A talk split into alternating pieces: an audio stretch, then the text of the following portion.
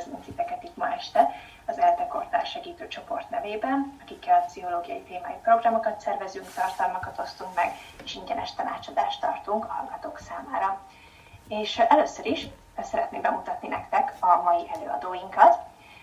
Először is köszöntjük DNS Angélát, aki pszichológus, coach és kommunikációs szakember, Kis Dánielt, aki személyközpontú pszichológus, párkapcsolati és vállási, vállási mediátor és az LTPPK doktorandusza, és Lisznai Sándort, aki klinikai és tanácsadó szakpszichológus, jelenleg pedig szervezetpszichológus és az LTPPK agyútusa. Először a bizonytalanságot helyeznénk a középpontba, és és arról kérdezlek titeket először, hogy hogy tudtok ehhez kapcsolódni a szakmai tapasztalataitokkal, vagy a személyes tapasztalataitokkal, bármi, ami ezzel kapcsolatban szerintetek fontos, ezt, azt megemlítenitek. Akkor mondjuk, Dani, kezded?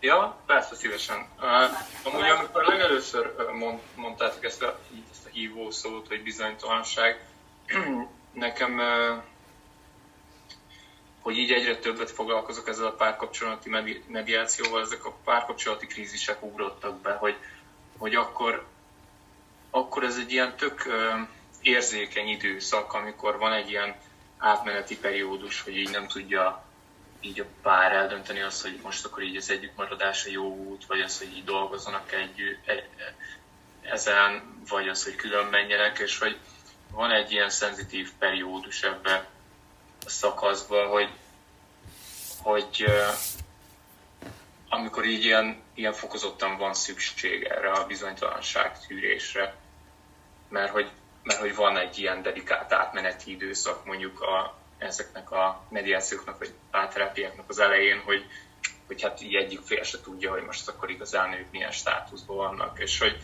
ezzel kapcsolatban csak az ugrott be, hogy így tök fontos szerintem így ebbe, a, ebbe az időszakba így megengedni ezt ilyen átmenetinek, mert hogy több gyakori, hogy az egyik fél így szeretne valamilyen definíciót tenni mögé, hogy jó, jó, most nyilván van egy ilyen krízisünk, de hogy akkor most még ugyanabban a státuszban vagyunk, vagy akkor mi, mi még párkapcsolatban vagyunk, vagy mi még a házasok vagyunk, hogy, és ugye ez a, a, alapból ez, hogy így adni egy ilyen definíciót, ez arról szól, hogy, hogy csökkenteni ezt a bizonytalanságot, vagy így dedikálni egy ilyen státuszt, hogy, hogy mi a kapcsolatunk státusza, ez erről szól. Szerintem, hogy, hogy ebbe a bizonytalanságban mégis tenni valami biztonsági címkét. Ja, ugyanúgy először, amikor ez így hoztátok ezt a hívószót, ez ugrott be sokkal erősebben, mint az egyénig, de aztán az is. Szóval először ez a párkapcsolati rész ezzel a szenzitív időszakkal, hogy, hogy szerintem az tök hasznos, hogy ha ez így meg van engedve, hogy akkor még így nem kell dönteni semmiről. Köszi. Angéla?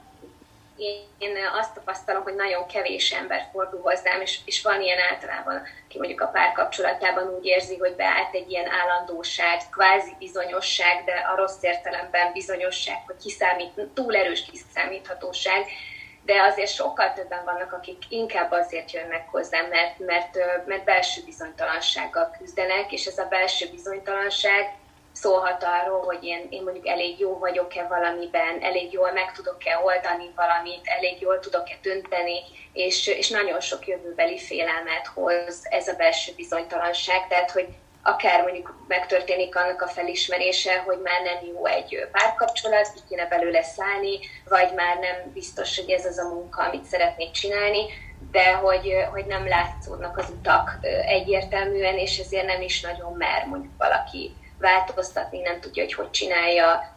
Én ezekkel találkozom a leggyakrabban. Meg azt vettem észre, hogy, a, hogy a, ugye már egy éve a COVID szituációban, vagy ebben a, a COVID szorongatásában élünk, és, és én nem általában jellemzően nem ezzel szoktam dolgozni a klienseimmel, de szinte minden folyamatomban valahogy megjelenik a COVID-nak valami aspektusa, ami nyilván egy nagyon nagy fokú bizonytalanságot hoz. Szerintem mondhatjuk, hogy mindannyiunk életében, tehát sokan azzal küzdenek, hogy a mindennapok szintjén nem tudják, hogy mi lesz a jövő hónapban, vagy akár a jövő héten, és, és olyan egzisztenciális szorongások jönnek elő, ami nem biztos, hogy mondjuk felszíre került volna, hogyha, hogyha nincs ez a, ez a helyzet. És többször van olyan, hogy elkezdünk valamint dolgozni, és akkor hogy, hogy nem, a legalapvetőbb kérdés merül föl az, az, az saját maga, az ember saját maga törékenysége, mulandósága, és a, és a szeretteinek a, a védelme, vagy a, az, az irántuk érzett aggodalom. Úgyhogy nekem ezek most hirtelen ezek jutnak eszembe a saját munkámból, a bizonytalanságról, kevésbé a bizonyosság problematikája. Köszi szépen. Sanyi?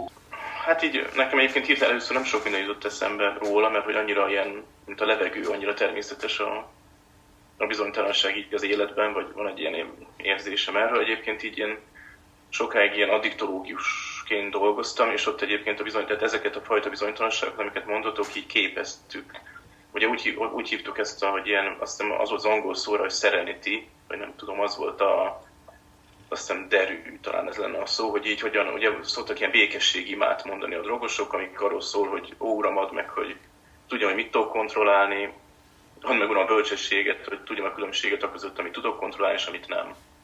Tehát, hogy a bátorságot, hogy elfogadjam, hogy valamit nem tudok, és a bátorságot ahhoz, hogy változtassak azon, amit tudok. És hogy ez egy ilyen, inkább egy önismereti dolog, hogy van olyan dolog, amit hiába legyen ez egy párkapcsolat, vagy Covid, vagy akármi, vagy amiket nem tudok így igazán kontrollálni, és az igazán nem abból szokott eredni a dolog, hogy vannak nem kontrollálható dolgok, hanem hogy nem tudom, hogy mit tudok kontrollálni, és mit nem. Tehát általában mindig azt akarom kontrollálni, amit valójában nem tudok. Tehát, hogy van egy ilyen törekvésem arra, hogy megváltoztassam megváltoztathatatlant. És néha meg azon, amit tudnék, az meg nem teszek semmit. Általában ez, hogyha jobban képbe kerül az ember, akkor a természetes bizonytalanság így nem annyira stresszt. És a másik az, hogy nekem eszembe jutott, hogy mennyire erősen kulturális dolog ez. Tehát, hogyha most így meg, ugye van egy ilyen, például a legerősebb ilyen kulturális trét, az a bizonytalanság tűrés mondjuk egy vállalat, egy ország kultúrájában a bizonytalanság kerülés inkább, uncertainty avoidance. És ha megnézzük, egyébként érdekes, hogy ugye van, Gert Hofstadternek van egy ilyen az egész világra kiterjedő kutatás, hogy milyen országban mennyire bizonytalanság tűrők az emberek, és a bizonytalanság kerülés Magyarországon világbajnok. Tehát, hogy Magyarország világbajnok a bizonytalanságtól való averzióban. Egyébként, egyébként azt hiszem talán nálunk bizonytalanság kerülőbbek az oroszok, görögök és a japánok, tehát csak mondtam ilyet. A környékbeli országok azok elég bizonytalanság körül, de nem annyira, mint mi. Minél inkább megyünk mondjuk Nyugat-Európába, Hollandia, az USA, vagy akár Kína, ők nagyon-nagyon bizonytalanság tűrők, mint ilyen kultúra. És hogy nekünk itt ilyen, van egy olyan érzésem, hogy az egyébként így nehéz ebből kibújni. Tehát ugye Magyarországon a bizonytalanság az egy ilyen negatív történet. Igye, igyekszünk abba, hogy igyekszünk arra, hogy minél kevesebb jusson nekünk belőle, és itt van ennek egy ilyen általános, kulturálisan definiált negatív vonzata. Tehát, hogyha bizonytalanság van, az rossz. Ugye szemben ez mondjuk Kínában, egyébként meglepő látjuk, hogy Kínában nem esnek kétségbe. Tehát, hogy jön valami történet, akkor mondják, hogy hát ugye az ezer éves változások elfér, hogy most átköltözünk ide, kihal a fél nemzet, de hogy ez majd lesz valami, vagy ebből a történetből. Hasonlóan egyébként nyugat-európai országok kimondottan bizonyos szintjét élvezik is a bizonytalanságnak, ott a, benne van a kultúrában. Ugye Magyarország tényleg azt hiszem a világ olyan top 5 abban az értelemben, hogy mennyire gyűlöljük ezt a dolgot. Úgyhogy lehet, hogy ez egy kulturális program is, hogy fejlődnünk kéne ebben. Hogy uh, szeressük jobban a bizonytalanságot, vagy elfogadjuk jobban.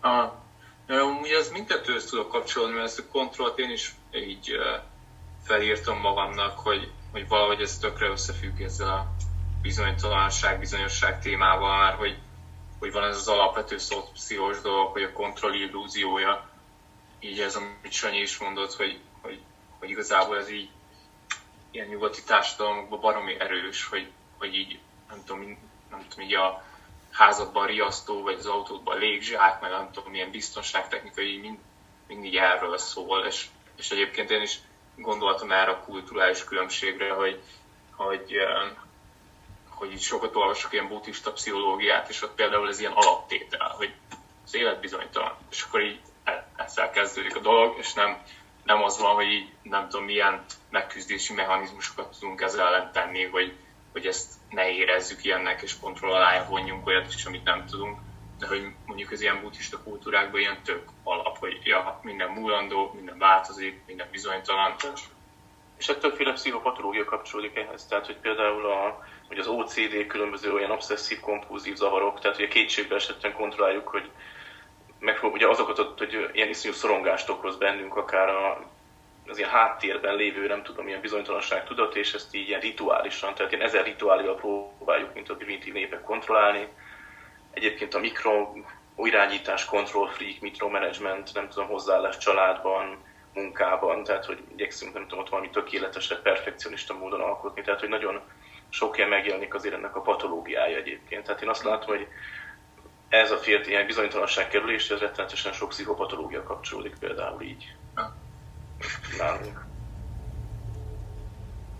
Nekem az jutott eszembe, hogy talán a hitrendszernek nagyon sok köze van ehhez, tehát amikor valaki próbál ilyen alapvető, ha lemegyünk az ilyen nagyon erős egzisztenciális kérdésekhez, akkor mindig meg szoktam kérdezni, hogy egyébként a kliensnek mi a hitrendszere, mert akkor azzal a kerettel dolgozunk, tehát soha nem az enyémmel, hanem az ővével, és én azt, azt fogadom el, amit ő mond, mert hogy ő azzal tud dolgozni, és hogy vajon van egy ilyen kép a fejemben, hogy vajon a és talán ebben segít a hit, vagy a, a bizalom, a biztonságérzet növelése, hogy, hogy tudsz, el tud-e magad képzelni úgy, hogy mész egy folyón, ami, ami sodor téged valamerre, és hányszor tudod megélni azt, hogy most hátrafekszem, és engedem, hogy vigyen a víz. És ennek pont az ellentétje az, amikor itt próbálok oda nyúlni, itt próbálok megkapaszkodni, és ez nem azt jelenti, hogy ne akarjunk semmit se csinálni az életünkkel, csak hogy hányszor fordul elő az, hogy képesek vagyunk arra, hogy, hogy engedjük, hogy, hogy tereljen minket valamerre a, az, a, a, az életmedre, vagy nem tudom, és nyilván ebben aktív cselekvők vagyunk, tehát nem kell végig hátrafeküdni, csak hogy egyáltalán hányszor tudod ezt megengedni magadnak, hogy most egy kicsit várok, hogy most egy kicsit megnézem, hogy mi lesz, és, és még az jutott eszembe a kontrollálom, nem kontrollálom dualitásáról, hogy, hogy ugye mennyire, Sanyi mondta, hogy, hogy mennyire sokszor nem tiszta az egy kliensnek, hogy mi az, amit valóban tud kontrollálni, és mi az, amit nem. És hogy többször találkozom azzal a problémával, hogy kiderül, hogy ilyen óriási információ hiánya van valakinek egy adott dilemmával kapcsolatban, és hogyha azokat az információkat be tudná szerezni, és kiderül, hogy tök könnyedén be tudja egy szakembertől, vagy, vagy egy kommunikációs helyzetben elkezd találgatni, és attól válik bizonytalan, hogy nem tudja, hogy mit csinál a másik, vagy mit gondol a másik, csak van valami a fejében erről, és hogyha megkérdezné, milyen egyszerű, vagy rákérdezne egy szakembernél valamire, akkor mennyivel több információja lenne, ami őt mondjuk megsegíti, az ő kontrollérzetét segít növelni, és hogy, hogy, hogy mennyire jó, hogyha megengedi magának az ember azt is, hogy, a, hogy belemenjen a félelmeibe egy ilyen helyzetbe, és mondjuk elkezdjen zongorázni olyan forgatókönyveket is, amiket soha nem akar végig gondolni, mert az annyira szorongató. És mondjuk valakivel, aki vele van, és fogja a kezét, mondjuk egy szakemberrel, sokkal egyszerűbb ezt végigjárni, ezt az utat, és akkor ez, ez számtalan szorongást tud oldódni ebben is azt látom, hogy alapvető ellenállás van azért ennek a, a sokszor a tisztállátással szemben. Tehát, hogyha ugye van egy ilyen ismert tréning gyakorlat, hogy ők száz száz, tehát hogy ugye azzal kezdünk, hogy ami most van az életedben, mondjuk tegyük fel, tehát ami a jövőben van, vagy ami egyszerűen csak lehetséges, az nincs. Tehát tegyük fel, mindent el tudsz fogadni abban, ami van ebben a pillanatban. Ha most nem mentetted el a fájót, ott nincsenek elmentve, ha, ahol laksz. Tehát, hogy így tudnál-e így végén egy életet, hogy most van tehát nem a jövőbeli befektetésekre. És ugye ez olyan dolog, hogy amit így, tehát a teljes elfogadása a saját, nem tudom, helyzetemnek, korlátaimnak, ugye ez ugye Michael Jackson effektus, tehát hogyha ez nem tűnik olyan bonyolultnak, hogy megnézem azt, hogy mi, van, mi az, amit nem tudok kontrollálni, és mi az, amit igen, de a legtöbb ember ebben nem menne bele. Tehát azt mondja, hogy nem fogadom el a keretfeltételeit az életemnek. Tehát, hogy szegény Michael Jackson, tehát az, hogy nem tudom, a, inkább, ő, ő most nem fogadja azt, hogy ő nem tudom, a bőrszínét, nem fogadja el a nemét, tehát hogy azt mondja, hogy ő pont ezeket a keretfeltételeket, amiket nem tudok változtatni, ezt ő nem hajlandó elfogadni, és olyan dolgokon meg nem változtatott, amiken lehetne. Tehát, hogy ez egy nagyon kemény szembesülés. Én általában azt látom, hogy ha így most így leültetnének ide minket, akkor nagy része az itt lévőknek lehet, hogy nem tud, lehet, hogy én is nem, nem, nem, nem tudtam ezt megcsinálni. Tehát az, hogy teljesen tisztán azt mondja, hogy megnézem, hogy mik az én nem tudom kontroll lehetőségeim, és mik nem. Tehát azért az emberben sok remény van, hogy akár olyan dolgot is tud kontrollálni az életben, például nem tudom, a, ez inkább a Dani területe, nem tudom, ilyen egzisztenciális dolgokat, az életet, a halált, a betegségeket, stb., amiket nyilván nem tudsz kontrollálni a helyzetben.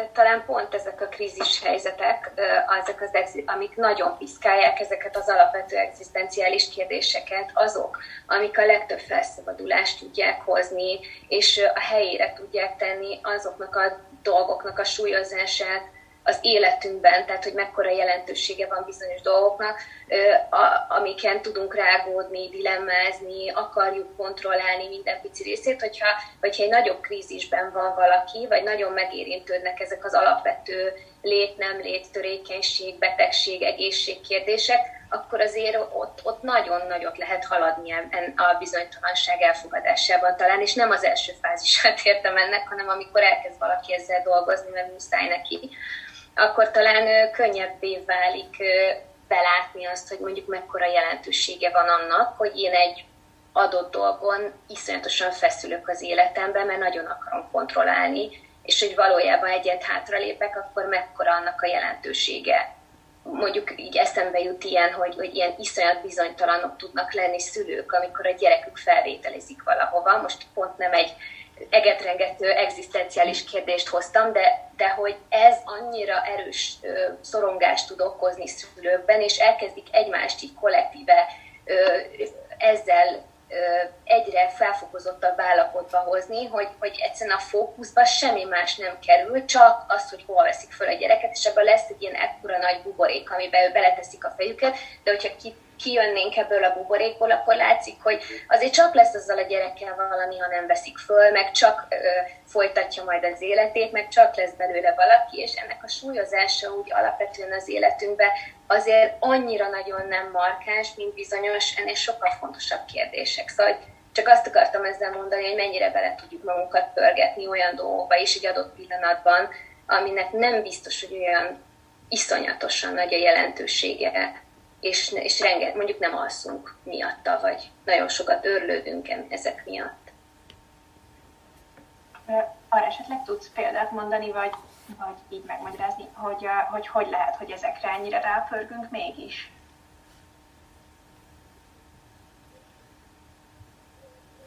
Nem egyszerűen az adott pillanatban ezek válnak fontossá. Tehát, hogy elérkezünk egy életfázisba, és sok, mondjuk többen is vagyunk ebben a helyzetben, és, és egyszerűen annyira aktuálissá válik a téma, annyira ez lesz a világunk, hogy, hogy elfelejtünk ebből hátra lépni, vagy egy picit kilépni, vagy egy, egy kicsit más szemszögből nézni ezekre a dolgokra. Talán itt a társas nyomásnak is jelentősége van, vagy a helyzet aktualitásának, vagy annak a szorongatásnak, hogy, hogy egy döntéshelyzet van, amit azért határidőn belül kell abszolválni, ezek mind azok, amik most hirtelen erről eszembe jutnak.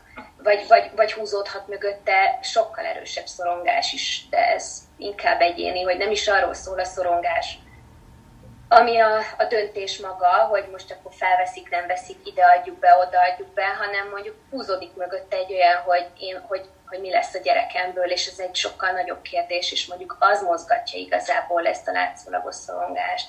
És ezt szerintem amúgy is fontos, hogy sokszor a döntéshelyzetek mögött nem is az a dilemma áll, ami igazán a döntés dilemmája, hanem valami annál sokkal fontosabb félelem, ami a mögött van. És nekünk azzal érdemes foglalkozni, de ezt most, ez most már egy másik téma. Egyébként szerintem jó, mert ugye, ugye ezt úgy is írják, hogy katasztrofizáció, vagy ez, a, hogy ez egy ilyen kognitív torzításnak tartják. Ugye mindenki azért ugye azt állítják a pszichológusok, hogy ez egy ilyen öröklött dolog. Tehát, hogy így tehát, hogyha valami nem történik meg, akkor a katasztrófa a vége. Nem lesz gyerekem, mert nem jön össze, akkor onnan én nem folytatom tovább, akkor megölöm magam. Nem veszik fel a gyereket a suliba, akkor elka...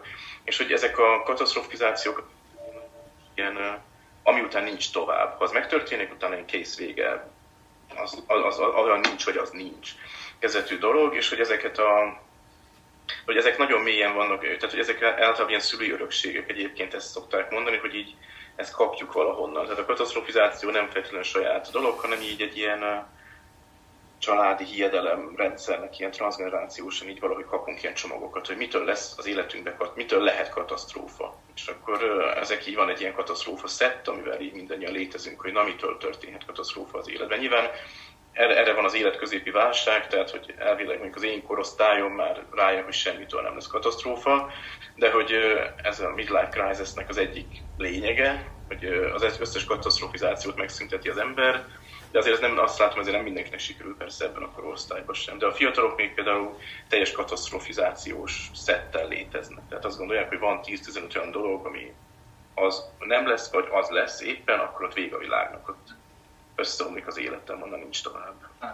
Amúgy szerintem ez az egész bizonytalanság tudsz, ezért kötődik tökre a narratív szívóhoz is. Szóval, hogy, hogy ha, amikor kérdezted ezt, hogy ezért miért pörgünk rá ennyire, hogy a gyereket felveszik, vagy nem, hogy, hogy ebben van egy ilyen családi narratíva is, hogy, hogy, hát, hogy ez nem lehet, hogy őt nem, meg hogy hát a gyerekünket nem lehet, hogy nem. És, és az, azon is gondolkoztam, hogy, hogy amikor vannak ilyen retrospektív narratívák, amiket nézünk, azok még ilyen, ilyen drogosok sztoriánál is tök meglepő, hogy mennyire koherensek. Szóval, így egy tök egy káosz életút, a, ami a jelenben történt, és amikor meg már meg, meg van alkotva a narratíva, akkor meg egy ilyen, ezért el van ilyen, bizt, ilyen, ilyen biztonsági pontokkal tűzdelve, hogy így, hogy így ez így illeszkedjen a dologba, és szerintem a katastrofizáció is ehhez kapcsolódik, hogy az eddigi narratívámban nem illeszkedik be az, hogy nem tudom, nem jön össze az, hogy ne legyen gyerekem, vagy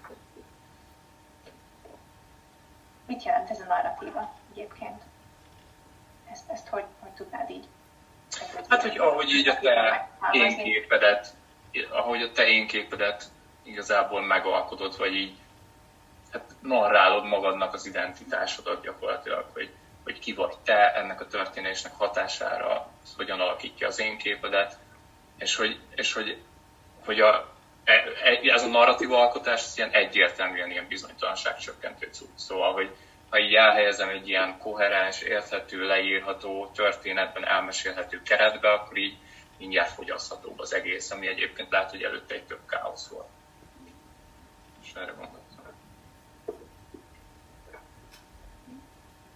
Uh, bocsi, még egy így a, ezekkel a múltbeli dolgokkal kapcsolatban, hogy nekem egyébként az szokott, mert az Angi mondta az elején ezt a belső bizonytalanságot, szóval nekem az szokott ilyen nagyon meglepő lenni az egyéni folyamatokban, hogy, hogy amikor így elkezdünk így, nem tudom, ilyen korai családi történetekben kutakodni, hogy, hogy folyamatosan megmarad egy ilyen szkepszis, például a bántalmazás kapcsán, hogy, hogy, hogy így már minden alátámasztja azt, meg már így jönnek elő az emlékek, meg már vannak mostani tünetek, amik magyarázzák azt, hogy így nem tudom, történt ilyen családon belüli bántalmazás, és hogy, és hogy nem tudom, eltelik egy év a terápiába, és akkor még mindig így megvan ez a szkepszis, hogy de hogy bizt, ez biztos, hogy ez tört, de hát ez nem lehet, így, nem tudom, faterom ezt, á, tehát hogy így folyamatosan van egy elbizonytalanodás ezekben a gyermekkori negatív emlékekbe, ami számomra tök, tök érdekes szokott így lenni, hogy,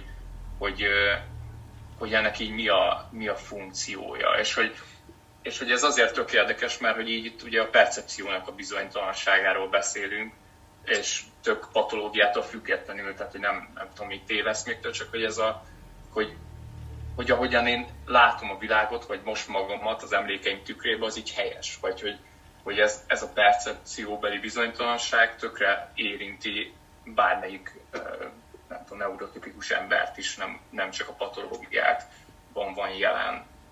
És amúgy ide eszembe jutott, mert mondtad, hogy mondjunk ilyen ajánlókat. Van a um, Jancsó Miklós filmek, a Kapapate filmek, és nem tudom melyik végződik úgy, talán lámpás, hogy egy serrer így áll, és nézi az eget, hogy hát vagy én vagyok hülye, vagy a világ hülye. És ez szerintem a bizonytalanság percepcióját jól leír. Ez tök jó. Beírod esetleg a chatbe a címét? Most Persze. Legyen is lássák. Esetleg nem hallottam. Hmm. Még az a kérdés is esetleg ide kapcsolódhat, amit így felírtam, hogy az is a bizonytalansághoz tartozhat, hogy, hogy elég nehezen tudjuk elfogadni, hogy a világban így jó és rossz dolgok is történnek egyszerre, vagy hogy, vagy hogy, vagy hogy mondjuk egy személy, vagy akár önmagunk így egyszerre csinál jó és rossz dolgokat. És hogy erről, erről is mesélhettek egy kicsit, hogyha van erről gondolatod.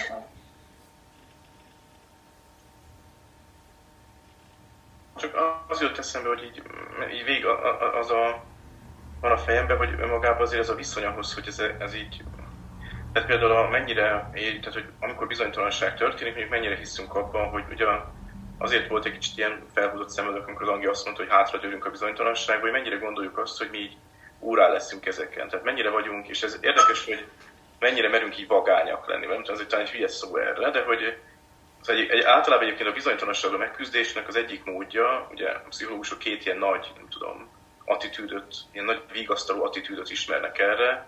Az egyik ugye egy nagyon anyai megtartó attitűd, hogy semmi baj, tehát amíg ugye a filmet kell ajánlani, ugye az egyik az a Lars von Triernek a melankólia, tehát amikor jön a, jön a meteor és elpusztítja a Földet, ez már biztos, és akkor hogy, hogy reagál erre, nem tudom, a világ, vagy nem tudom, és hát nyilván megtartják az esküvőt, meg megy tovább a történet, de hát azért mégiscsak el fog pusztulni a világ, és akkor hogy lehet megigazolni a gyerekeket ekkor?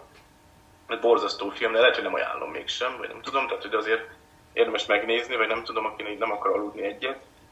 Ez a Lars von Trier Melankólia című filmje, és hogy a másik pedig azért az a, ugye az élet szép Beninitől.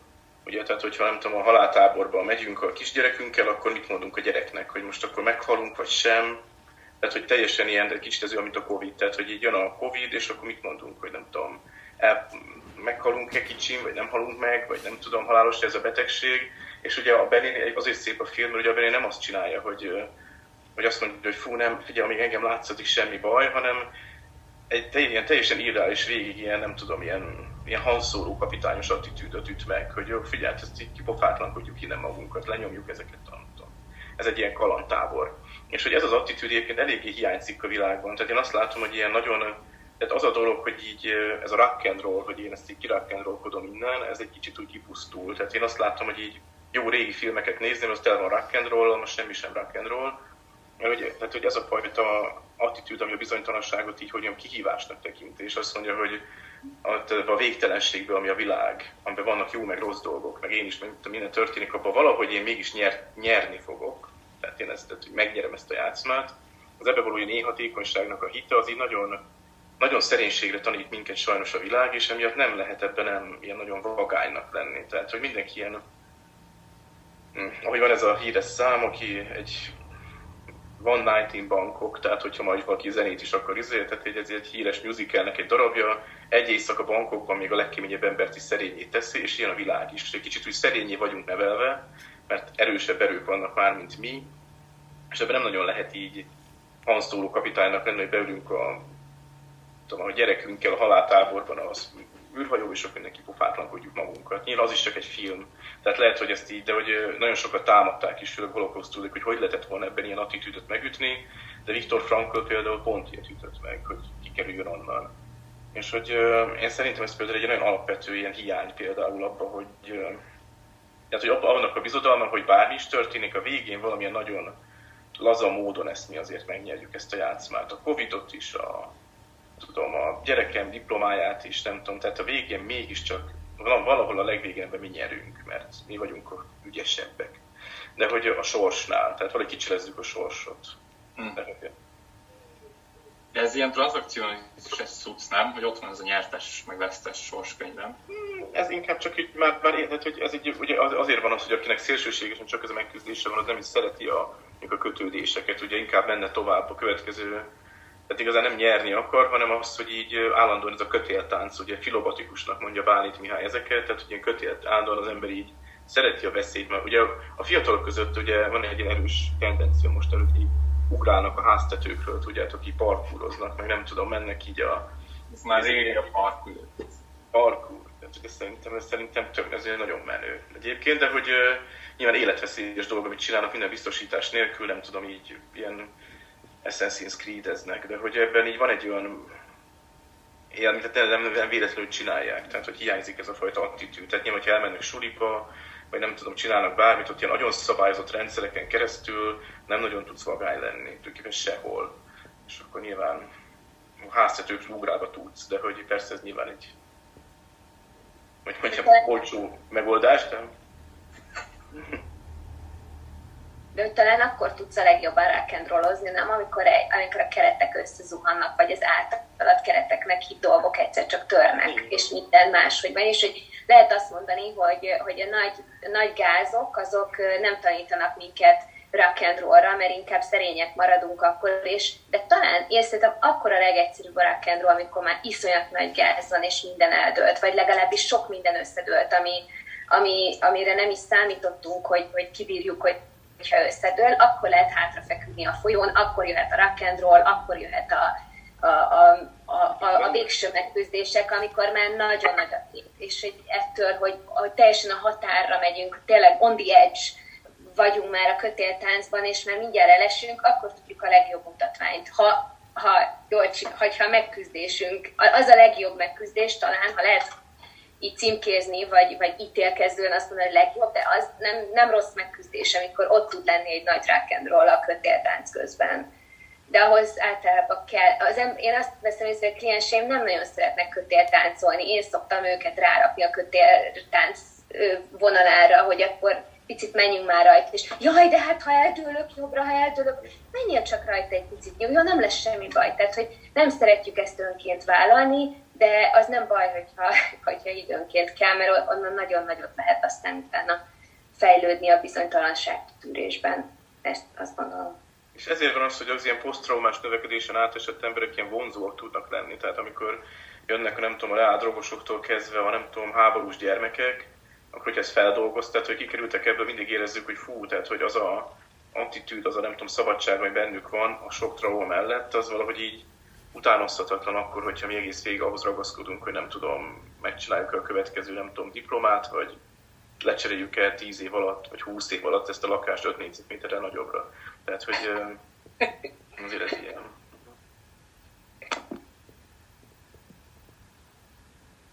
Hogy lehet abban hinni, hogy, hogy így nyerni fogunk a végén? Hogy lehet ezt a rock'n'rollozást csinálni? Ezt erről meséltek egy kicsit.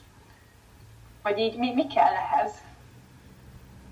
Hát hogy a pszichoanalízis szerint, ugye Bálint Mihály szerint ez inkább egy ilyen, ez egy attitűd, amit az egy, egyszerűen csak így hipnotikusan megkap a gyerek valamelyik szülőjétől például. Tehát ilyen nagyon, ugye például egyszerűen csak az, hogyha össze, nem tudom, megüti magát a biciklivel, vagy közel megy a vízhez, vagy kétségbe esik a sötétben, akkor milyen, van egy modern reakció, hogy a, lehet el ilyen, ilyen attitűd, hogy, tehát, hogy egy, egy ilyen, nem tudom, hogy két reakció, ó, semmi baj, nem, ezt úristen, megnézzük, hogy mi a baj, hogy az egyik, a másik, meg hogy így, ez sem, tehát érted, mi, nyerni fogunk ebben a szituban. De nagyon korán ilyen, ugye sokat írt erről, ugye Bálint Mihály, nem tudom, borzongások és regressziók világa, mindenkinek ajánlom, ilyen vidám park, el, ugye, nem tudom, ez a... Érdekes egyébként, ha már a, van egy ilyen teljesen egy ilyen kicsit ilyen külső forrása is ennek a dolognak, a vesztibuláris ingerlés, tehát azért például a vidámparkokba járnak, a, és a gyerekek ugye nem hánynak például attól, hogyha pörgetik őket, mindenféle, van, van olyan felnőtt is, aki bírja a vidámparkot, én mondjuk nem, tehát én, engem felvisznek egy ilyen, nem tudom, keringetőre, és ott végen van, de hogy a gyerekek többnyire szeretik ezt, hintáznak órákig, stb. És az a vesztikuláris ingerlés egy ilyen, vagy így rázza össze az ényét egyébként. Tehát, hogy annak van egy ilyen helyváltoztatás. Hogyha megkérdezzük, hogy mi az első emléked édesapáddal, hogy most mindenki visszagondol, akkor nagyon gyakran vesztikuláris emlékek. Dobál engem a vízbe, vissza bringával, elvisz A-ból B-be, tehát ilyen, ilyen emlékek szoktak bejönni, és akkor van egy ilyen, tehát ennek, a, ennek, a, ennek az ilyen megküzdésnek, ennek a vagányságnak, hogy ennek van egy ilyen, ilyen, ilyen egyensúlyszervi, helyváltoztató jellege. Tehát, hogy tehát, hogyha tanulni akarod fanni, akkor nem tudom, hát érdemes nem lovagolni, tudom, mászni a sziklán, tehát valami vesztibuláris helyen, tehát hogy az ember így át, hogy lendüljön A-ból B-be helyzetekbe. Ez, ez ilyen direkt terápia szokták is egyébként pszichiátriai betegekkel, akinek van egy ilyen énhatékonyság totál deficitjük, ezek a vesztibuláris terápiák, így is hívják őket, ez a hivatalos nevük, ezek így megdöbbentő módon segítenek így kiteljesedni ebben a megküzdésben a életbizonytalanságaival. Tehát ott ülnek ilyen katatón állapotban, és egy vesztibuláris ingerlés után így az komolyan fejlődnek akár komoly pszichiátriai betegek is. Már ha rá lehet őket venni arra, hogy beinduljanak erre a terápiára. Amúgy ez tök érdekes, hogy hoztad ezt az apás emléket, és belegondoltam én is, és hogy amúgy ez tényleg ilyen kicsit ilyen apró szerepes cucc, mert nekem is az volt mindig a megérésem, hogy, hogy az anya az így szétszorongja, hogy úristen, és akkor, és akkor nem tudom, faterom meg, hogy ja, hát, ja, és akkor... Igen, annál jobb, csináljuk csak ezt a dolgot, tehát ő nem fog azért visongani, a túl közel mész a vízhez, nem, ez baj, stb. Tudom, ez néha persze csak olyan pasisnak tűnik, de ennek ugye az analitikusok szerint a nagyon mély értelme azért ez, hogy ebben a helyzetben ezzel a félelemmel, ezzel a szorongással szembenézünk, erre egy ilyen lehet, hogy néha teljesen illuzórikus, tehát mint az élet szép. Tehát a haláltáborba zárnak a kisfiatal, akkor valószínűleg nem az első reakció, hogy most kipofátlankodjuk magunkat.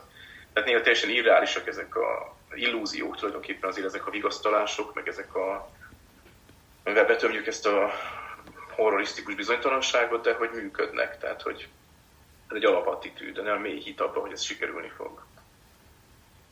Eszembe jutott egy, egy anyás sztori, amiben én vagyok az anya, és a gyerekem fél a póktól, és ez egy tavaly nyári sztori, hogy nyaralóban hát így nyár kezdetén sok a pók, és a gyerek üvöltött az összestől. Én meg szerencsére nem félek a pókoktól egyáltalán, és mondtam, hogy gyere, mit csinál a pszichológus anyukat, nem becsük ki az ajtót, és azt mondja, hogy jó, hagyjuk ott a pókot, hanem gyere, tudod mi a neve? Kázmér. Mi vegyünk Kázmért a kezedbe. Nézd, először anya kezén mászik, akarod, hogy egy te kezednél, és nem, nem akarom. És akkor utána egyszer csak két nap múlva Kázmér a legnagyobb haver. És így egy Na, ez, ez egy tiszta apai megtartás volt. Egyébként. Nyilván egy ilyen gender szenzitíven, de... A maszkulin énem előjött, és, és Na mindegy, szóval csak egy, hogy egy kicsit azt érzem, hogy valahogy a kliensek is egy kicsit erre, erre vágynak, és nyilván nem a pók félelemről beszélek, most csak hogy a bizonytalanságról is így kérdeztet Fanni, hogy mi lehet ennek a, hogy hogy tudjuk elhinni, hogy megy, hogy először talán nem, vagy lehet, hogy nem tudjuk, hogy megy-e, de hogy,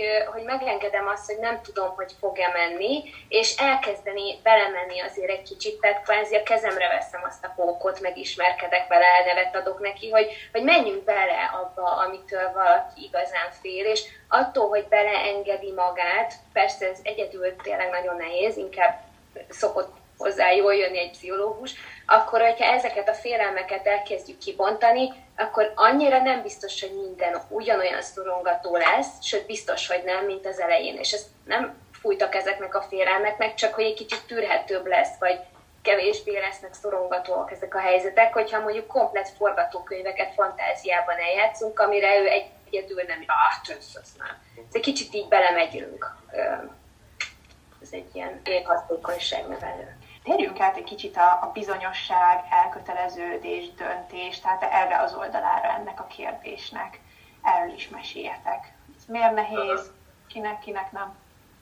Hát itt a bizonyosság meg a bizony, biztonság határa még egy dolog, hogy um, itt többször bejöttek ezek a patológiák, és amúgy az nekem mind, ilyen, ilyen minden heti uh, tapasztalatom így a magámba, és tök érdekes, hogy hogy, em, hogy így a kliensek így olvasnak, és akkor nem tudom, a, tudom én, valami tankönyvet a narcizmusról, vagy valami kizé, könyvet a borderline és akkor így hozzák, hogy, hogy hát akkor, na, hogy akkor ez van, vagy hogy, és tehát, hogy, hogy így ebben az olvasásban így van egy ilyen ö, keresés erre, hogy így, hogy így találjunk már neki valami diagnózist. Holott amúgy én nem tudom, mindent kommunikálok, csak ezt nem, hogy, hogy, hogy én ezekben gondolkozok meg egyébként emellett tök érdekes, hogy van egy ilyen társadalmi kritika így a, a pszichiátria, meg a diagnózisok irányába is, de hogy egyébként meg tök hogy kvázi normális emberek így keresnek ilyen, ilyen patológiákat maguknak, és hogy és szerintem pont ennek a határán van, hogy ugye az a bizonytalanság, ez a sok izé, hülyesség, ami a fejemben van, és hogy akkor tök megnyugtató találni egy ilyen, rá, ilyen, ilyen dolgot rá. Ja, hogy akkor ez narcizmus, és akkor azért én vagyok, és akkor és tök jó, és hogy annak ellenére, hogy ez egy negatív címke, tök szívesen felveszik, a, mármint, hogy egy negatív, vagy egy ilyen stigmatizált címke, és tök szívesen felveszik a kliensek, hogy, mármint, hogy én nem hagyom, hogy felvegyék, de hogy, hogy van egy ilyen törekvés erre, hogy, hogy ebben így megnyugvást, vagy egy ilyen bizonyosságot találni, hogy jó, hát akkor ez ez, akkor ez, ez, ez vagyok, és akkor mindegy, ez csak még így eszembe jutott mielőtt a bizonyosságra átmegyünk, de hogy kötődik oda, mert, mert hogy arra egy ilyen igény, azt hiszem ez.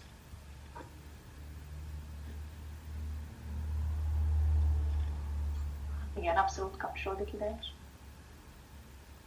Én csak így, én, tehát én, én is ilyen kliensekkel kapcsolatos dilemmáimat látom ebben, hogy nagyon sok az ilyen döntési fóbiás kliensem az utóbbi időben, ez mondjuk nem, lehet, hogy nem ez, a, ez most nem egy hivatalos szó erre, de hogy ilyen életdöntésekbe képtelenek, nem tudom, mm, képtelenek így me- merni meghozni döntéseket, mert hogy ugyan nagyon például nem tudom, megházasodjak-e valakivel, aki kiderül, hogy nem tudom, nem lesz tökéletes, tudom én, 5-10 év múlva, nem lesz szép, nem lesz okos, tehát vannak ilyen férfi kliensem, akik nem mernek választani, hogy választok, és rájövök, hogy mégsem olyan, tök, nem tudom, valami nem stimmel az a lányjal, és akkor aztán teljesen ki fogok, nem tudom, így ott fogok aztán szégyenkezni önmagam előtt, hogy most kivel járok együtt. Van, aki már autót se bír venni, mert mindenki egy roncsnak látja. Tehát nagyon erős ez a döntési fóbia mostanában. Így az emberekben, tehát nehezen, tehát hogy van egy ilyen fajta, nem tudom, döntési impotencia, nem tudom, a, egyre gyakrabban lehet így látni. Ugye nem, nem tudom teljesen megmagyarázni, hogy mit teszünk, csak így mitől, mert hogy nem, de sok minden utal erre, például lehet, hogy akár maga a Covid is egyébként, akár maga az is, hogy nagyon szeretnénk ilyen megnyugtató végleges válaszokat mondjuk egy, döntés kapcsán. Ugye minden döntés az egy egzisztenciális kérdés. Tehát például hiába jön el hozzám valaki pszichológushoz, hogy például szakítson nem tudom, a feleségével és két gyerekével, és jöjjön össze az új szerelmével, ebben nyilván nem, ezekben nincs jó vagy rossz döntés. Tehát az a helyzet, hogy ez egy két külön valóság lesz, ő dönt valahogy, és mindkettő lehet jó is, meg rossz is, majd az egyiket fölépíti.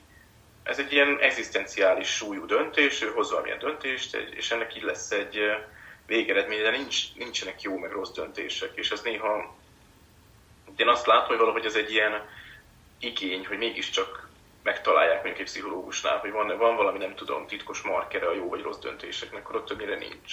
Hm. Dönthetsz így, dönthetsz úgy, és lesz egy teljesen másik életed, de ugye tényleg ez a Jean-Paul Sartre ilyen horror van benne, hogy akkor tulajdonképpen egy egész életet elbuktam. Tehát döntök valami mellett, és majd aztán tíz év múlva egy teljesen más élet birtokában azt mondom, hogy azt az életet viszont nem éltem le, amit most leélhetnék. Tehát, hogy nem tudom, értitek-e? Ez, ez a, a egzisztenciális a filozófia alapja, ami ugye az a filozófia azt mondja, hogy ez a horror létezik, tehát ez nem arról szól, hogy ez megoldható bárhogy, hanem ez a horror az élet alapja. Tehát te minden egyes pillanatban meghalsz valamilyen értelemben, és egy másik életet meg felépítesz, és hogy ezt a kegyetlen munkát, ezt nehezen végzed el tulajdonképpen. De bátorsággal el kell végezni, eldöntök valamit, és ezzel megölöm az életem egy darabját, és egy újra meg ráépítkezek.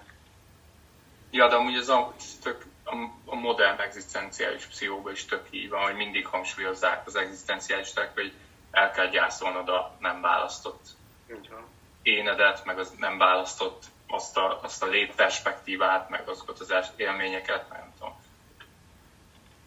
És én értem, hogy minden pozitív döntés is egy gyilkosság. Szóval az a nehéz benne, hogy bármilyen szépen is, mert hogyha gyereket válasz, az csodálatos, de hogy tulajdonképpen feláldozol egy sok szabadságot, egy teljesen másik életet, egy karriert ott abban a szent pillanatban, és így tovább. Tehát minden egyes pozitív döntésed is így kinyírja az életednek egy komoly részét. És akkor emiatt így nehéz. Én ezt látom. És hogy van miatt ez így nem, ez a bátorság, ez nagyon, vagy ez a, az emberek lehet, hogy egyre tudatosabbá válnak el, és teljesen kétségbe esnek, és aztán, hogy ez valaki teljesen leblokkol, inkább megáll az életében. Szerintem sokszor az is blokkoló tud lenni egy emberbe, hogy a felszínen érez egy döntési helyzetet, és nem igazából nem derül ki, hogy, hogy mi lehet még a mögött a döntési helyzeten kívül, azon túl, amiről valójában az a döntés szól a, a felszínen. Mondok példát, mert ez így eléggé homályos, hogy megfogalmaztam, hogy tudom én, hogyha van egy, van egy nagyon fiatal nő, aki mit tudom, most végez a az érettségivel, és azon tűnődik, hogy hova menjen egyetemre, maradjon-e Magyarországon, vagy menjen külföldre, és akkor látszólag ez a döntés helyzet, hogy most egy külföldi utat indítson el, vagy menjen össze, és akkor elkezdünk róla mondjuk beszélgetni, és kiderül, hogy hopp, ott van egy leválás kérdés, és mondjuk ő, ő attól reméli a leválását, hogy fizikailag távolítja magát mondjuk a, a családjától, de hogy attól ő nem fog le, szóval akkor eljönnek, hogy hol vannak az érzelmi leválásnak a, a faktorai ebben, és hogy tulajdonképpen teljesen mindegy, hogy ő, ő Tahitire megy, vagy Budapesten marad, vagy nem tudom, Szegedre megy, mert, mert nem ez a fő problematika, hanem valami, ami persze ez is egy kérdés, csak hogy van mögött egy még fontosabb. És hogy ez sokszor így nem tudatosul szerintem én legalábbis azt látom, hogy, hogy, hogy sokszor a döntés mögött egy egész birodalom van, amivel tudnánk foglalkozni, és ami sokkal fontosabb, mint az, hogy most átdönt vagy B dönt. Már ezzel én néha vitatkoznék, mert néha ugye pont az van, hogy tehát így az, ugye, ahogy a Dani mondta, az ember kétségbe esetben vágyik egy olyan narratívára, ami megmenekíti őt a döntéstől, és akkor ja, ez valójában erről, tehát hogy abban a pillanatban, hogy kapok egy pszichológiai magyarázatot, akkor már könnyebb döntenem, hiszen ugye nem arról szól, de nagyon sokszor tényleg arról szól, tehát nagyon sokszor nincs mese, mm, és hogy utó, utólag minden döntésnek meg lesz nagyon erős magyarázata. Tehát utólag tényleg a napnál világosabb, hogy jól döntöttem, vagy rosszul döntöttem, tehát utólag meg lesznek ezek a narratívák, hogy nem tudom. Tehát például leválásra láttam pozitív és negatív töltet, hogy az, hogyha elmenekülök a szüleimről, az néha jó döntés. Tehát az is lehet egy leválásos forma, hogy én most csapott papot itt vagyok, és totál megvált, nem tudom, elmegyek, nem tudom, Tahitire, nem tudom, akárhova, nem tudom, bárhol tanulni, csak lehetőleg több ezer kilométerre legyek, ez teljesen lehet jó döntés is, meg lehet egy, nyilván egy, egy ilyen, nem tudom, egy nem funkcionális menekül, nem tudom, leválási folyamat is. Tehát, hogy nem, igazán a döntést akkor is meg kell hozni sokszor. Tehát én, én nagyon ritkán szoktam redukálni pszichológiai folyamatokra a komoly döntési helyzeteket, sőt, inkább így ráélezek, hogy ez most van, és ebben így. Mire gondolsz itt pontosan, hogy, hogy nem szoktál pszichológiai folyamatokra redukálni? Hát például az előző esetben, tehát hogy nem tudom, a, most nem tudom, itt van egy családanya, elhagyja el mondjuk a, a férjét, és nem tudom, két gyerekét, nem tudom, a főnökéért, most volt egy ilyen példa. És hogy én láttam erre nagyon rossz is nagyon, tehát hogy ilyenkor ugye attól függ, hogy milyen pszichológushoz megyünk, tehát nyilván olyan pszichológus, nyilván mindenki azt mondja, hogy nem fog ebbe beleszólni, de hát van, aki azt mondja, hogy úristen, meg vagy bolondul, miért, hogy nem tudom, azért nem lehet ott hagyni a gyerekeket, más azt mondja, hogy csak kövesd a szíved, mert ez az identitásod így fejlődött is, mert elfelejlődtetek egymás mellett.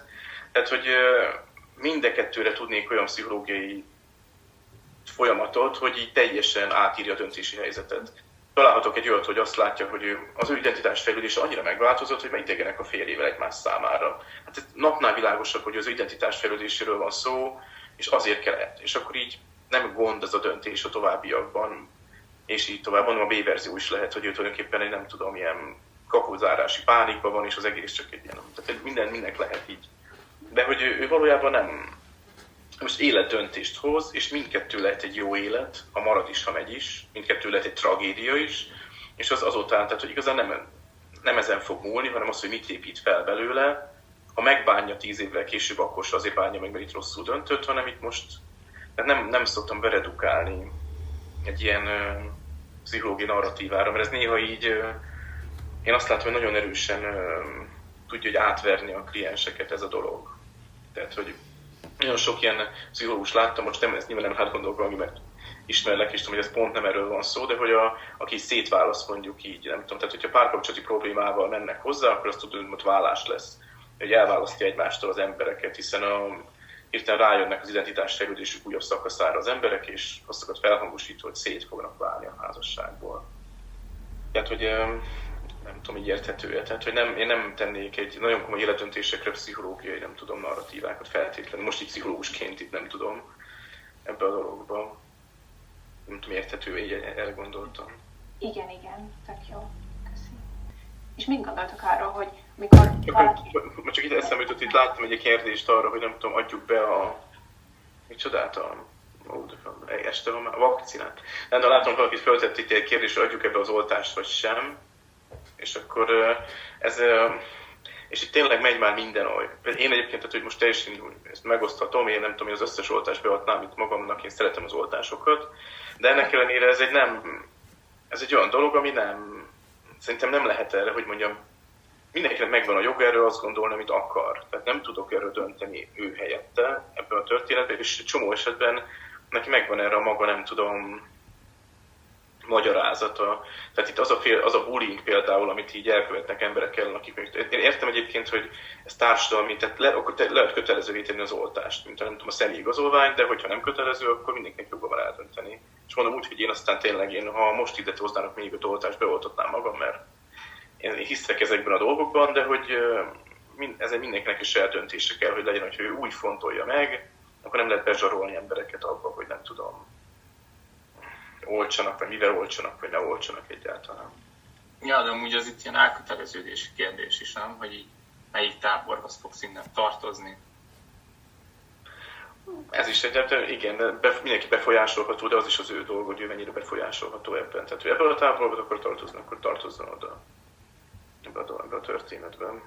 Én azt látom, hogy ez ad egy ilyen elbiztonságot, hogy ha tudok tartozni, most elvonatkoztathatunk az oltás kérdésről, de pont egy nagyon jó aktuális példa ez, hogy na te oltatsz, vagy nem oltatsz, te te így gondolkozol, vagy úgy gondolkozol, mint hogyha a világnak ez a fekete-fehérsége, hogy most én, én ez vagyok, te az vagy, ezek az elköteleződések, mint hogyha én nagyon fontos biztonsági pontot adnának. Viszont az is tud ennek a hátültője lenni, akár egy politikai kérdésben, akár bármilyen ideológiai kérdésben, ez, a, ez az iszonyatosan fekete-fehérség, meg elköteleződés, hogy ugye megadja annak a biztonságát, hogy én tudom, hogy velem mi van, én tudom, hogy hova tartozom, talán még az identitásom tartalomnak egy részét is ementén tudom definiálni, de hogy egyébként akkor meg elkezdek kihagyni olyan, esetlegesen olyan információt, tehát a, saját bizonyosságomban esetleg nem engedek be olyan információt, ami, ami vagy engem segítene, vagy egyáltalán úgy fontos a tájékozódás szempontjából. Szóval ez a nagy elköteleződés valamilyen irányba, ez gátolhatja, nem feltétlenül, de gátolhatja azt, hogy én beengedjek fontos információt, mert csak azt, azt fogadom be, ami, ami számomra egyezik az én keretemmel, gondolkodási keretemmel és mint hogyha ez is egy ilyen bizton, csak azt akartam ezzel mondani, mint hogyha ez is növelni a biztonság illúzióját egy bizonytalan világban, hogy én eldöntöttem, hogy én oltatok, és onnantól kezdve mindenki hülye, aki nem oltat. Most ezeket az extrém hozzáállásokról beszélek, nem nyilván mindenki dönt valahogy, mert el kell dönteni, mert lassan dönt az ember arról, hogy kér egy oltást, vagy nem. Ez tök egyértelmű, csak remélem lehet érezni, hogy miről beszélek, hogy ez hogy tud a biztonságommá válni, hogyha gyorsan döntök valamit, és onnantól kezdve nem hallok meg mást, más hangokat. Ugye még egy fogalmat behoznék ebbe a körbe, hogy, ez a, hogy a kétség, vagy a kételj, egy picit így árnyalatában más, mint ez a bizonytalanság, de hogy, hogy, hogy amúgy csomó minden kapcsán, meg a párkapcsolatok kapcsán, meg bármit, hogyha én nem tudom, az ember így van egy ilyen romantikus narratíva, hogy ha már felmerül a kételj, akkor már baj van. Tehát, hogyha ha már, nem tudom, tehát, hogy vagy legalábbis nekem volt, volt egy ilyen határozott élmény, vagy egy ilyen határozott narratíva, ami a nem tudom, tínédzser barátaim közé, körében élt, hogy ha már felmerül benned a kételj a csajjal kapcsolatban, akkor már, akkor már nem. És ez uh, utána is csomószor megfigyeltem, hogy hogy ehhez a kétséghez való viszonyulás ilyen nagyon fura, hogy, hogy ugye egyrésztről bármilyen, nem tudom, filozófiai, meg tudományos eredmény ebből születik, hogy valaki így megkérdőjelez valamit, amit addig ilyen paradigmatikusan azt gondoltuk, hogy ez ilyen alaptudás.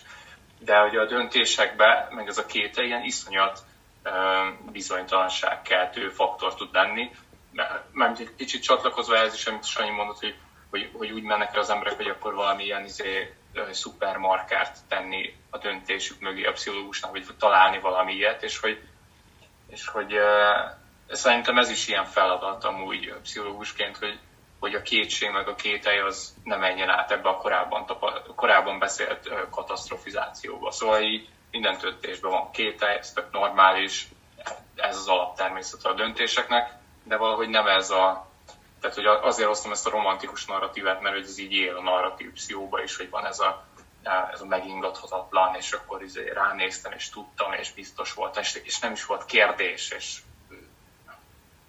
ezt, ezt akartam még behozni ennek kapcsán. Tök jó, köszi. Hát érdekes, ez most teljesen off topic, csak bocsánat, hogy, hogy eszembe jutott, hogy ez a szerelemnek a fogalma, nem tudom. Mert hogy így Ugye érdekes, hogy az a funkciója a evolúciósan, hogy nincs kételj, nem? Tehát, hogy van egy ilyen teljes elfogultságom. Tehát mindenki mondja, hogy így fú, hát ez a több gáz az nem, hát az hogy lehetsz azzal együtt, vagy nem tudom. Mindenkiben van kételj, de benned egy szemernyi sincs. Tehát olyan mérhetetlenül elfogult vagy ebben a helyzetben, hogy így se lát, se hall. És hogy ez érdekes egyébként, hogy az ilyen típusú dolgok, mint a szerelem, tehát love, hogy ez a, ez a dolog, ez így, ez sem egy túl nagy divat egyébként. Tehát, hogyha így jobban megnézem, ugye a párkapcsolatoknak ez egy ilyen nagyon sajátos, mondjam ilyen, tehát így ez a Róma és Júliának van egy funkciója a párkapcsolati fejlődésben. Tehát pont azt a fajta üzemanyagot adja meg, hogy neked így a döntéseidben nem lesz egy millió kétel később. Hát, hogyha amikor már ki is megy ez nagy szerelem, akkor annyi ilyen elfogultságot halmoztál fel, hogyha rájössz, hogy nem tudom, iszik és pöfög, vagy nem tudom, három hónapja nem dolgozik és csak viszi a pénzt, vagy hülyeségeket beszél, hogy rossz viccei vannak a társaságban, akkor is így van muníció arra, hogy így hmm. tudom, tehát hogy ne legyen ez baj, vagy nem tudom. Tehát, hogy ez nehéz valamiféle ilyen teljesen irreális hipnózis nélkül. Mert hogyha így egy kicsit olyan ez, mint hogy szintén az ilyen közhelyes példám szokott lenni, hogy a nagy döntéseket csak ilyen nagyon durván lehet meghozni. Tehát ilyen igazán gondolkodás nélkül. Tehát, hogyha nem tudom, pályát választasz, vagy házasodsz, vagy válsz, vagy gyereket válasz, az úgy megtörténik. Tehát, mint a, ugye a sziklamászásnál. Tehát eldöntöd, és akkor mászol, hátra dobod magad. Ugye van egy ilyen, így kell lemászni a szikla, ilyen bungee jumpingba. És minél többet gondolkozol, annál inkább nem fogod csinálni.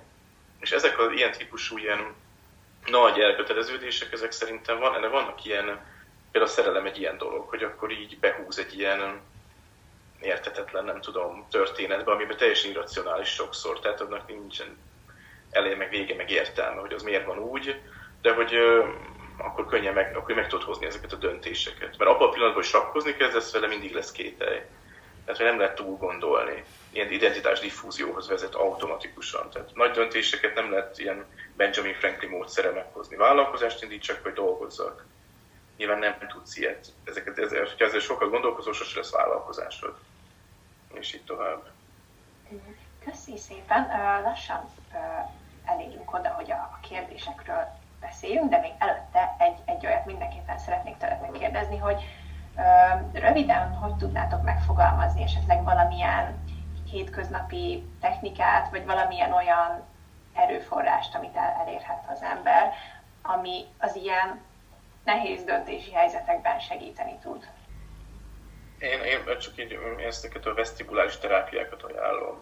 Tehát, hogy valami ilyen fizikailag megmozgató dolgot kell tenni, ami kicsit eljutod a határaidra. Most itt a sziklamászás mondtam, de lehet valami olyan, ami... Tehát valahol, a, amit az ember a testével végez, valami ilyen fizikailag próbára tévő dolog, az ilyen analógiákat ad. Tehát, hogy szerintem lehet, hogy ilyesének hangzik, hogy nagyon távoli, de sokat segít, hogyha az ember így, így teszi próbára önmagát, vagy nem, tehát ilyen, ilyen dolgot tesz. Tehát nagyon, nagyon ilyen típusú dolgokra gondolok.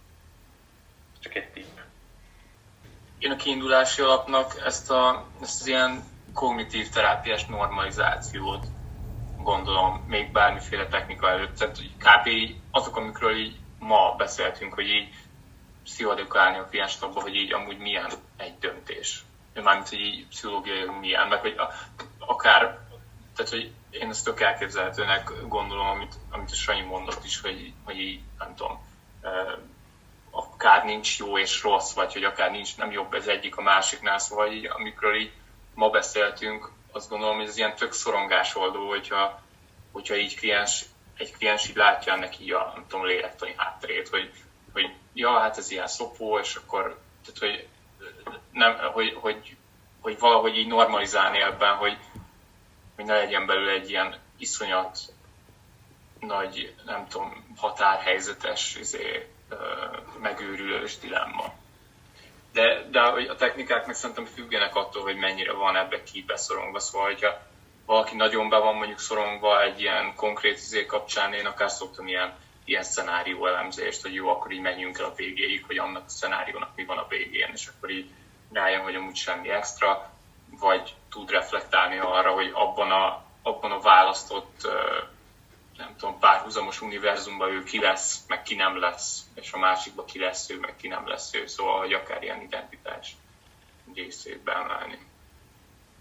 Én is a, a mentén szoktam gondolkodni ilyenkor, hogy, hogy általában amikor valaki döntéshelyzetben van, és nagyon dilemmázik, akkor abban egy csomó szorongás van, és én úgy látom azt az egészet, hogy így egy ilyen masszát pakol ki nekem oda, amikor jön egy ilyen döntéshelyzettel, és egy picit megpróbálunk struktúrát teremteni ebben a nagy masszában, ami így aktuálisan elborítja az embert, és ennek része lehet az is, hogy megvizsgáljuk, hogy milyen vesztesség van az egyik oldalon, a másik oldalon potenciális, mi őt szorongatja, mi az, amitől igazán fél azáltal, hogy elkezdünk ezekről végig beszélni, és, és megvizsgálunk olyan, szerintem a Dani ezt ért, e, pontosan ezt csinálja, amikor azt mondja, hogy szenárió elemzést végzünk, hogy én is végig szoktam menni azokon a lehetséges utakon, ami, ami az egyik, a másik, és, és hát leg, legfőképpen a félelmeket szoktuk kibontani, mert hogy azért, azért azt gondolom, hogy a legtöbb döntési dilemma mögött egy csomó félelem van, amiről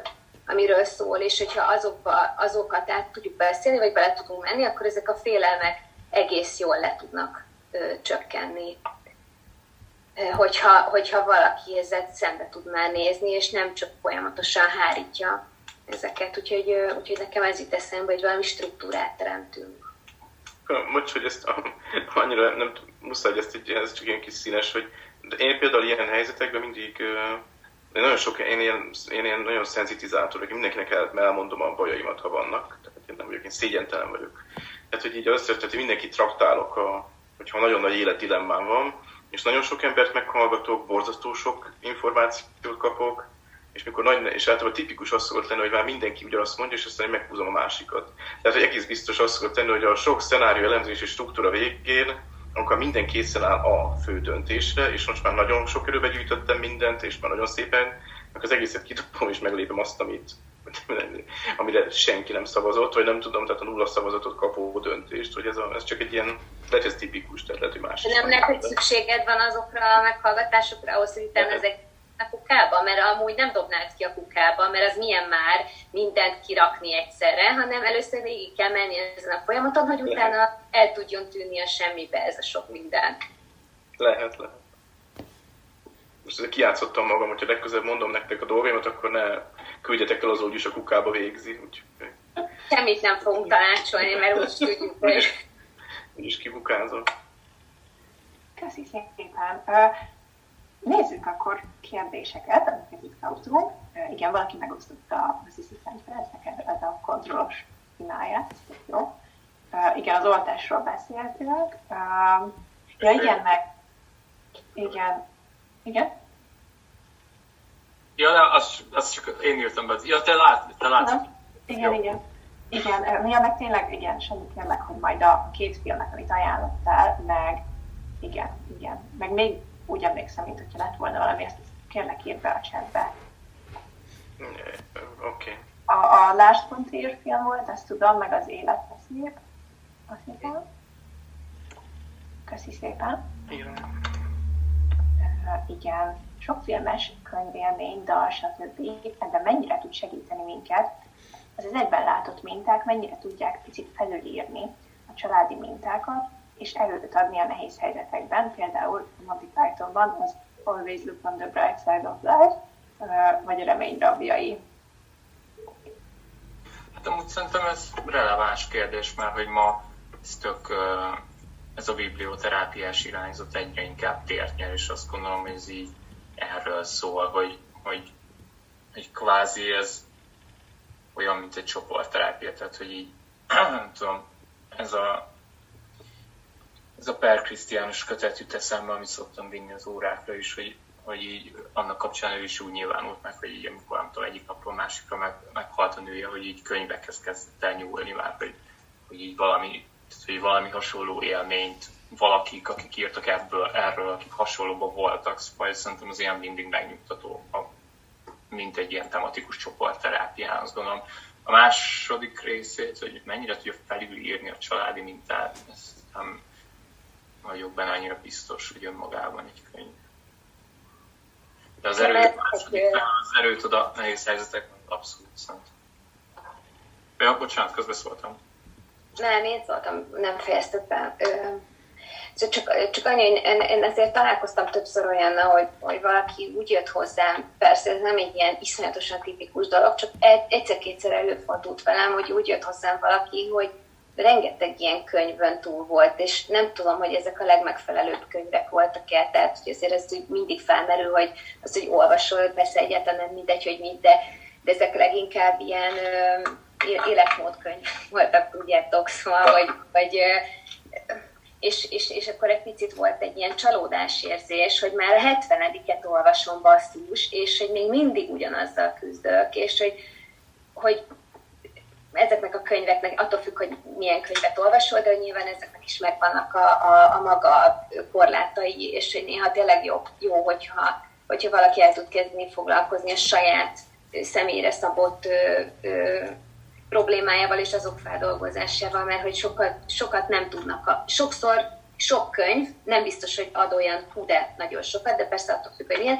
és akkor most meg is cáfolom magam, mert akkor én is adok egy könyvajánlót, én, ami szerintem pont nem ez a típusú könyv, ez, a, ez, ez az, a, legalapvetőbb szerintem és legfontosabb egzisztenciális kérdéssel az élethalál kettősségével foglalkozik, és a saját nulandóságunknak valamilyen fajta elfogadására, amennyire ez lehetséges, és ez a jalom szemben a nappal, és ez egy nagyon alapvető könyv szerintem, ami, amit én nagyon szeretek. Ja, amúgy én, ez tök jogos, amit mondasz. Én itt a szép irodalmiakra gondoltam. Hogy uh-huh, uh-huh. Persze. Videoterápia inkább az a dolog. Igen, igen, nem, nem is feltétlenül arra reflektálva mondtam, úgyhogy lehet, hogy ez így tök félreérthető volt inkább ezeket a, tudjátok milyen típusú 50 tipp, hogy élj jobban az életed, változtass ma, és minden jó lesz keresed még a, tudom én, minek a kulcsát, befejeztem, de értek. Tök jó, köszi, te is írd be, Léci, a csábítát a, a jalomkönyvet. Inkább ezt az utolsó hármat írd Oké. Okay. Uh, mennyire van az, hogy már tudja a döntést az ember mélyen, de még valami miatt örlődik, és olyan pszichológushoz megy, aki megerősíti, és utána erre hivatkozhat, vagy olyan tolkér tanácsot, aki megerősíti, Erről van, van egy szakmai véleményetek?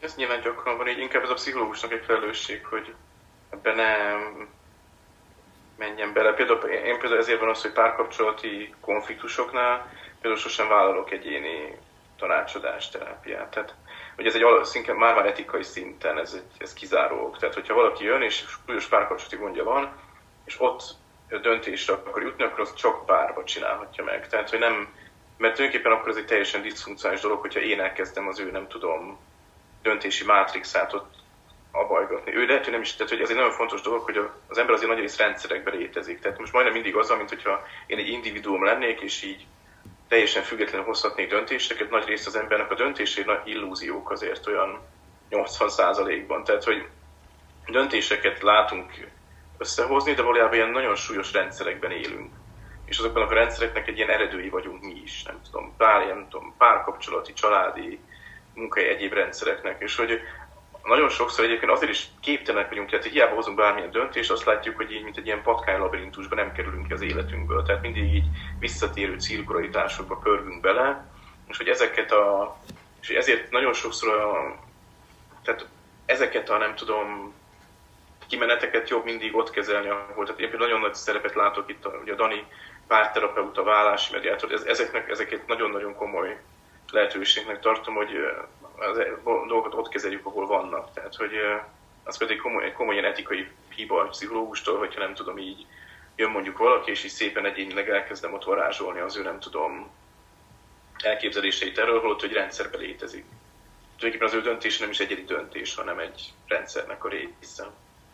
Tehát, hogy azt például mindig párterápiába szoktam delegálni, menjek családterápia, mennek olyan helyen, ahol ez így, ott minden szereplő jelen van, és nem beszélünk valakiről, aki nincs jelen.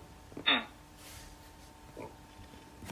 Amúgy ez tök jó, mert amikor valaki így egyénileg jön, vagy egyénileg küldenek valakit, hogy mondjuk feleség küldi a férjet, és akkor hogyha így rá tudok hatni, hogy, hogy, hogy mediációba jöjjenek el, akkor ilyen tök meglepő utána, hogy, hogy mennyit profitál belőle az a fél, aki, aki úgy volt, hogy nekem semmi, hát oldjuk már meg a férfiasságát, és akkor utána jó lesz, és így, utána így tök bevonódik a másik, meg így ő is iszonyat sokat profitál, meg így. Ja, szóval ez jó. Szóval annak nem szabad hogy el, elvitatni a jelentőségét, hogy azért nagyon korlátozott a, az intelligenciánk a saját gubancainknak a átlátásában. Tehát nagyon keveset látunk belőle. Tehát, hogy annak a komplexitása, hogy milyen élethelyzetekben vagyunk, az ilyen nagyon korlátozott, és minél nagyobb rendszereket tudunk egyszerre beemelni ebbe, annál jobb. Tehát minél inkább magát a rendszer tudjuk kezelni. Tehát, hogy azért az, az sokat dob a dolgom ebben a, ebben a dolgokban. Még ehhez gyorsan én felteszek egy kérdést, hogy de hogy, hogyha nincsen lehetőség arra valamiért, hogy, hogy, hogy párterápiára menjenek, vagy mediációra, akkor, akkor azért lehetséges ezt ezt egyedül is vagy? De, de hogy például mi? Tehát, hogy a párommal bajom van, és nem akar eljönni? Csak nekem van vele bajom, de ő titokban nem jön el, vagy vagy ő, ő azt gondolja, hogy nekem van bajon, és engem küldött, tehát hogy nehéz elképzelni ilyet egyébként ebben a dologban. Tehát, hogy foglalkoztatok magammal is, de, de akkor nem a párommal. Ez például olyan, mint a hozzátartozói csoport a drogosoknak, hogy akkor hogy amikor jönnek a szülők, és azt mondják, hogy fú, a gyerekem drogos, akkor azt mondjuk, hogy jó, hát akkor ő hozzátartozói csoportba megy, mert az ő kodependenciával fogunk foglalkozni. De nem a gyerekével, mert azt tudjuk így. Tehát a gyerekével akarok jönni a gyerekével. Tehát, hogy nem tudunk így a, a gyereke drogosságával foglalkozni rajta keresztül. Ha nem jön el a gyereke amiatt, akkor ő, ő elmegy azzal, hogy hogy nem tud kezelni kodependes helyzeteket, és akkor ő hozzátartozói csoportba fog járni. Értem. A tanult eltartási kérdés jutott eszembe az előadás során. Bizonytalansághoz kapcsolódóan tudnátok-e pár szót mondani a témában, hogy például milyen mértékben játszott szerepet, stb. Ez inkább a nem döntéshez kapcsolódóan. Szóval. Hát, döntéskép jó dolog, minél döntésképesebb vagy, annál az egy ilyen személyiségfejlődési trait, tehát ez egy, egy paraméter.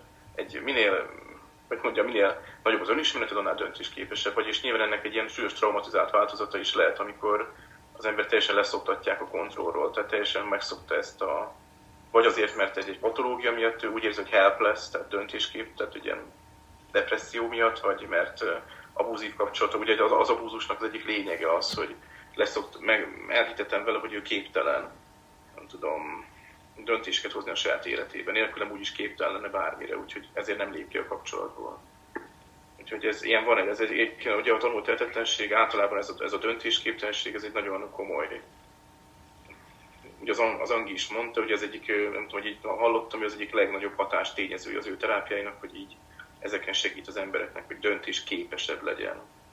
Ez egy általános elv egyébként, igen. Köszi mennyiben akadályozza a döntéshozatalt a világnézeti elköteleződés, például a mélyvallásosság? Erről már beszéltünk is egy kicsit, de még tudtok-e hozzátenni valamit? Ez olyan Danis. Egy azért gondolkozom a kérdésben, hogy a mélyvallásosság alapul egy elköteleződés. Az volt a kérdés, hogy a döntést mennyire segíti, vagy mennyire nem segíti? Akadályozza akadályozza. Gondolom egyéb kérdésekben, tehát ami nem, nem annyira a valláshoz kapcsolódik, de nem vagyok benne biztos, szóval a kérdező nyugodtan. Két eszembe, ugye ha már a jalomot emlegettük, neki ott van ez, vagy ez igazából ilyen um,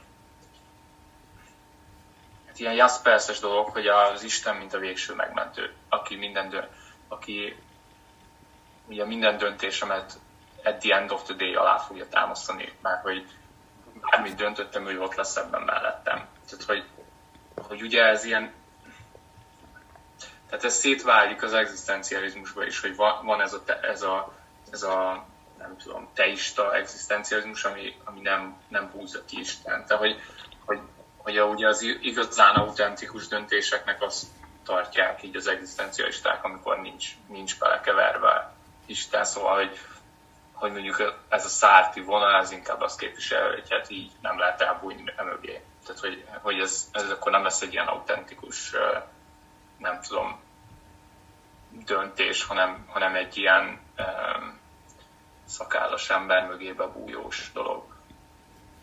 Igen, ez... és hogy ez bebújás-e valójában, vagy esetleg van ennek egy támogató megerősítő részei is, és ezért mondtam például azt, hogy nekem, meg szerintem minden pszichológusnak fontos, hogy, hogy a kliens keretrendszerével, vallási hitbeli keretrendszerével kell dolgozni, mert ha neki nincs meg egy olyan fajta, egyébként szerintem ez egy fontos kapaszkodó lehet, hogy hogy, hogy, hogy biztonságban vagyok a döntésemmel. Szóval, hogy a hit az talán ad egy olyan biztonságot, hogy, hogy akár, akármi történik, az nem azt jelenti, hogy itt vége van a világnak, vagy hogy én akkor is biztonságban tudok maradni, és, és ez lehet egy nagyon fontos kapaszkodó is mondjuk egy döntéshozatalban. Én azt gondolom, hogy ha van valakinek egy belső mély hite valamiben, az, hogy miben, az már aztán megint egy egyéni átbeszélés kérdése, de hogy ezért nem tudjuk ezt a kapaszkodót adni, hogyha valakinek nincs, mert akkor elfogadjuk, hogy nincs, mert hogy Szóval, hogy ez nem, nem jelent semmit, csak talán egy plusz segítség vagy biztonság. Tehát a hit azért az egy nagyon fontos kapaszkodó tud lenni az embereknek krízisben és döntéshozásban is, szorongás csökkentésben is, ha ez valóban tényleg egy ilyen mély belső meggyőződés. Egyébként nagyon izgalmas szerintem ez, mert hogy, hogy a, a vallásosság az egy pszichológiai fogalom, tehát nem, ugye az, hogy vallásos.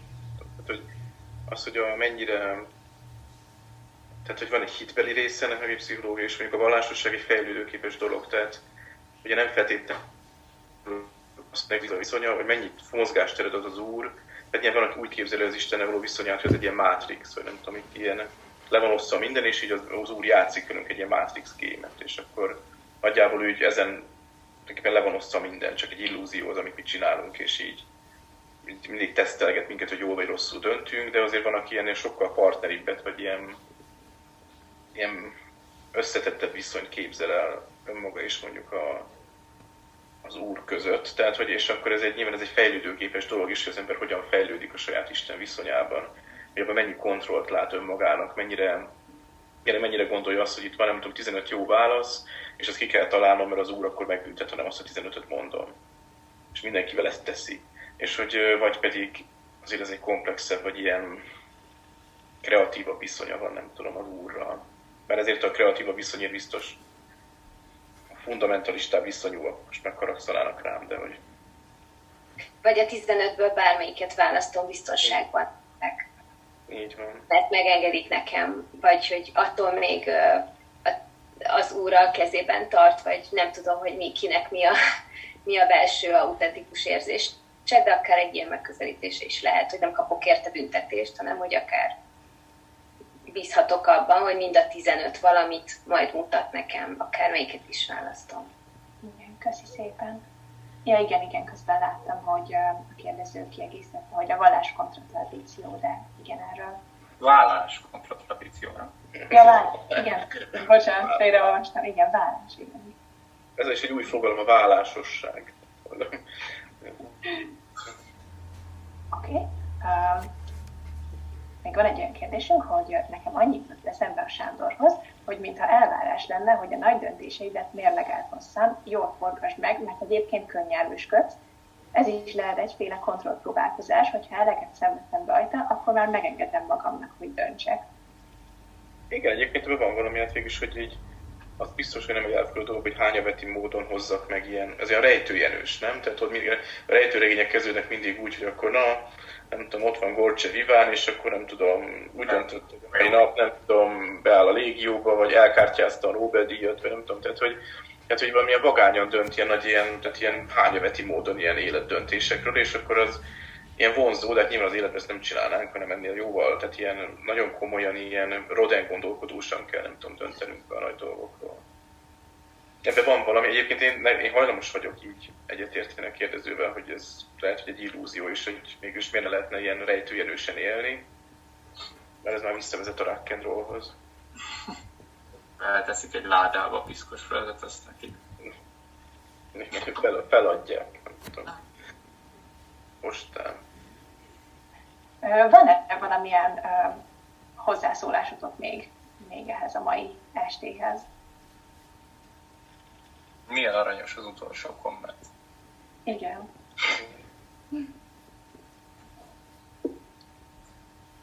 Rendben. Hát, Igen? Hát, hogy én egy kicsit így nem, tehát hogy azt remélem, hogy ilyen nagyobb lesz a világ egy picit ennél a mostaninál. Tehát ugye, ugye szűkülő világban érezzük magunkat, és hogy így ez egy, de nekem inkább azt volt a nyomasztó, hogy kevesebb ebben ez a fajta felfedezni való bizonytalanság. Tehát a marsot lehet legközelebb felfedezni, vagy nem tudom és hogy hát, ha még több ilyen, nem tudom. Hát, ha most a Covid végén egy kicsit így megint visszatérünk ebbe a jó értelembe vett nagyobb bizonytalanságba, vagy valami ilyesmi jutott eszembe. Köszönöm szépen, ez, ez tök jó záró gondolat. Köszönöm, hogy itt voltatok, és a hallgatóknak is nagyon köszönöm, hogy, hogy részt vettetek. Szerintem is nagyon, nagyon tartalmas volt, úgyhogy Úgyhogy további szép estét kívánok Köszönjük. akkor nektek. Köszi. Sziasztok. Sziasztok.